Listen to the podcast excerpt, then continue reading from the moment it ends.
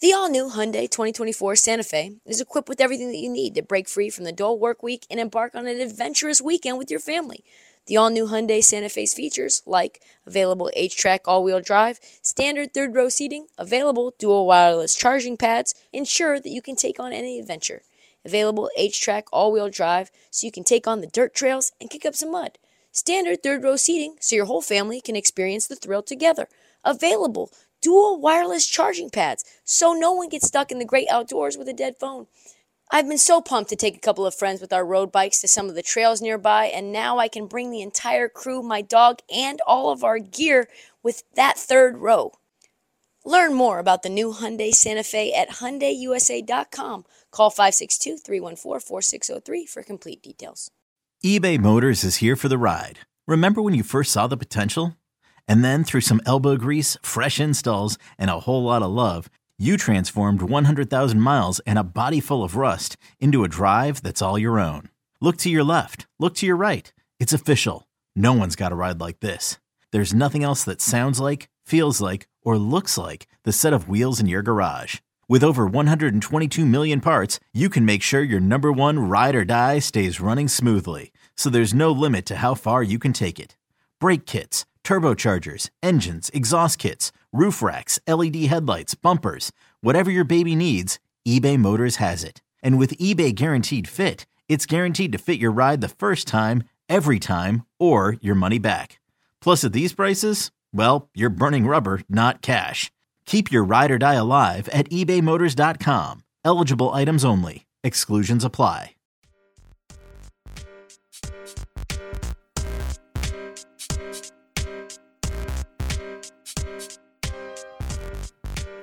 Moving on, moving on. Let is let us go out to a team that has surprised me absolutely the most.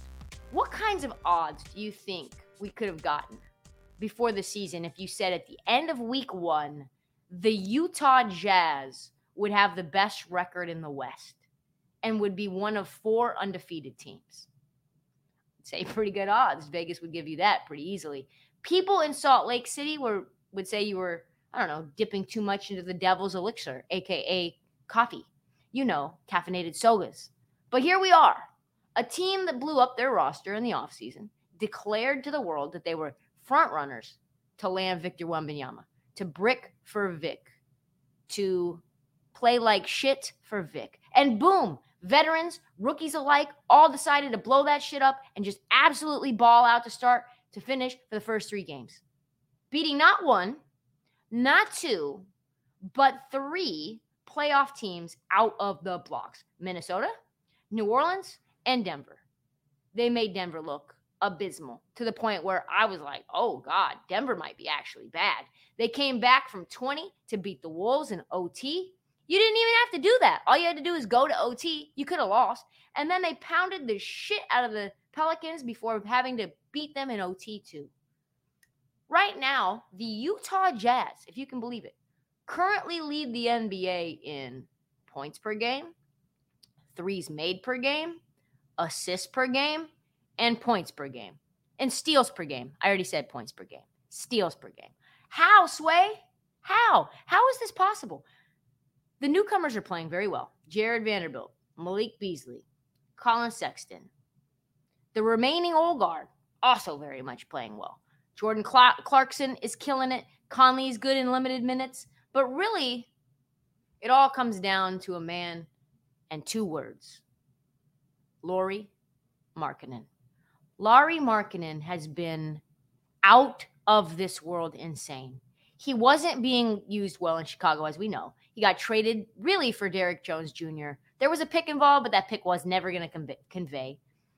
Then he was fine in Cleveland, a good piece on an upcoming team. And how has he been now? On the Utah Jazz, a team that was very actively looking to tank, or so we thought. Well, the seven foot wing player is leading the fast breaks for this team.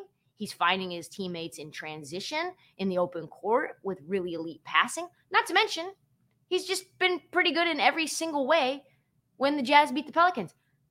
A team that many people thought was going to be top three in the West in that game, my man, Markkanen, had 31 points, which was a game high, including 11 for 11 perfect game from the free throw line to go with a game high 12 rebounds. How many seven footers do you know that go 11 for 11 from the free throw line? Ben Simmons could only salivate over that stat line. I will wait. Will Hardy said this perfectly.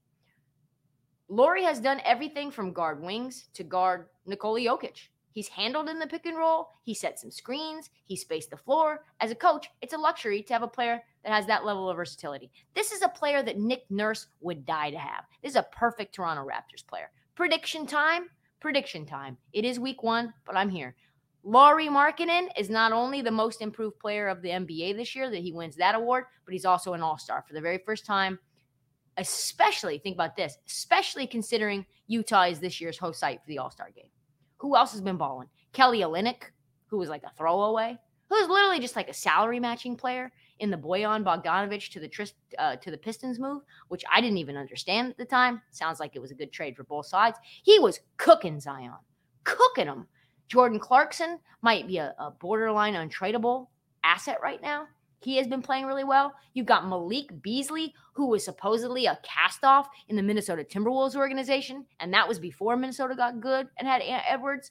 I didn't even mention, I didn't even mention Colin Sexton, who off the bench is must watch. And then you add that with Conley and Vanderbilt and Kessler, and down the road, players like Ochai Agbaji and Johnny Juzang. Like this team's actually kind of low key, kind of low key good.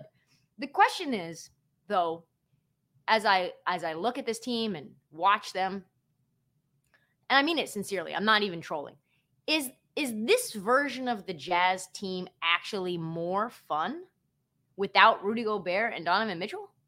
Like, are they actually better? I think I don't mean like the one seed in the West, but they're definitely more fun. They certainly have more flexibility in how they want to play and who they can guard and who they can match up against. They're certainly more intriguing, yes. And, and in an odd way, even more deep. It's still early, baby.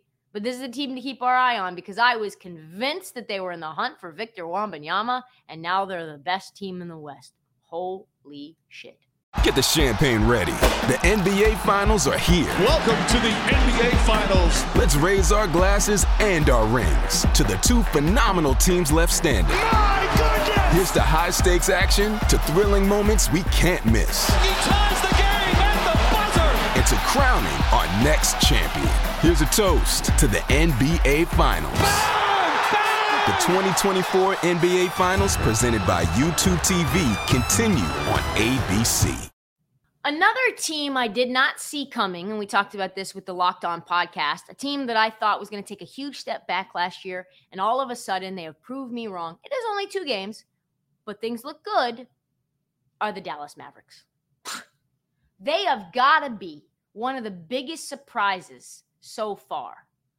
I was probably one of the many people who didn't think that they did enough to offset the loss of Jalen Brunson, right? Like, who is going to score if Luka's off the floor?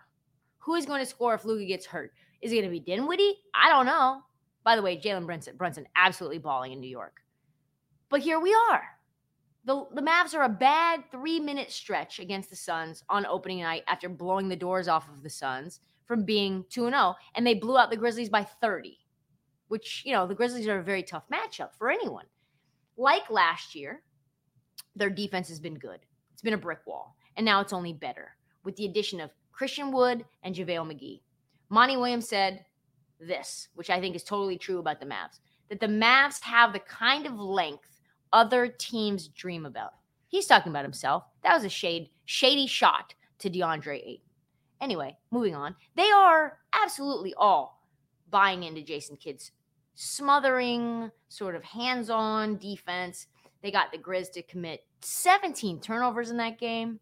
And remember, this is a team with guys like Tyus Jones who lead the league in assist to turnover ratio, who, who committed the ninth fewest turnovers last year, despite having human highlight reels like Ja and Desmond Bane. So I was wondering how they could score. Who would it be to take the offensive load and share it with Luka? Is it going to be Dinwiddie? Is it going to be Tim Hardaway Jr.? Is it going to be Jaden Hardy? Is it going to be, I don't know, some other person that we haven't thought about? Some other wing, some other guard? And now I have my answer. It's Christian Wood. It is Christian Wood. It's true. It is true. He has transformed this team in the few games that he's been on the team. Coming off the bench, he's put up 25 points per game, 10 rebounds, three assists. He's got the second highest player efficiency rating right behind Giannis at the moment. Is that is that good? I think that's pretty good. And then when he and Luka are on the floor together, let's talk about that because how they coexist is even more important than how they function separately. They have a 147.6 offensive rating, which has got to be the highest I've ever seen in print in my life. Honestly, they've got a 32 net rating. That is silly. That is so stupidly high. I've I don't think I've ever seen that before. Ridiculous in terms of their chemistry. And remember, KP and Luka never really fit, right? It even when KP Porzingis was healthy, it just felt clunky. It just felt forced. But with with Christian Wood, I have seen some highlights from Luka I've had to watch over and over and over again. Go on Twitter and find them. Go on the TikTok feed and find them because they have been amazing. And it feels like what Christian Wood can do is more than we knew. He can do it as a, a threat attacking off the catch. You can tell that he thrives around the rim as a finisher. He's a, a really good good in he's really good in isolation. He's good in post up scoring. He's actually looked really good as a third ball handler. And if you've seen any of Christian Wood's pressers, oh boy, he looks like he's been set free for the first time. He looks like he's playing basketball that's fun for the first time. He said the word fun in his presser like 10 times. Going from Detroit to Houston to now playing with Luka Doncic, that that'll do that for you, I guess, right? That'll do that. And so I'm rarely surprised at how a team is going to use a player, how well they'll work in the system. But even even for me, a Christian Wood fan, I have to say I did not see this coming. I think he's going to win Sixth Man of the Year. We have two predictions. We have Lauri Markkanen, most improved, and we have Christian Wood, sixth man. Another added benefit for the Mavs, they are rebounding their asses off right now. And that's Christian Wood and JaVale McGee as well. And if you remember, that was a main issue for them in the playoffs where they lost the rebounding battle by like seven to 11 every single series, even against the Utah Jazz. Seven rebounds per game, they were in the deficit. So this team's probably going to be a top three rebounding team in the West. News is that the Mavs aren't done. They are looking for another asset to target at the deadline to take them over the top. Hang on. Hang on to your hats, people. The West just got way more intriguing two games into the season. Just like the Jazz, I think we all expected the San Antonio Spurs to be one of the top teams in the West, right? At this stage. I was probably literally one of the only media members that declared my unabiding affection for this group of young, super athletic players. But even me, the San, new San Antonio, new San Antonio Spurs fan, because uh, whatever they were doing before, fuck that. That was some boring, boring basketball. But I am stunned at how well they're playing. The problem, though, I think is is this: they could be too good. They could be too good for Victor Wembanyama. They need to lose more games. These are critical moments for them, especially in the beginning of the year. No one's gonna no one's going to accuse you of tanking too early. It's like, oh, we're still getting things in place. Like we're still massaging our lineup. We've got guys in the G League. Yeah, we're losing some games. Yeah, we're 0 14, but like the Pelicans were last year and they made it to the playoffs. See what I mean? Like you can't be winning games early because by the end of the season, this is when you're supposed to have it figured out. Pop said that we should not be placing any bets on them to win win it all this year. But I am I am I am very stunned. I was very unprepared for this type type of tempo because t- Pop said we're going to play fast, we're going to play fast. And it's like, yeah, but you always play like molasses. So what am I supposed to really believe? Is it a normal pace? No, they are fast. Other teams are unprepared for these Spurs. Wins over the Pacers, wins over the Sixers on the road, set up by fast starts that gave them big first half leads.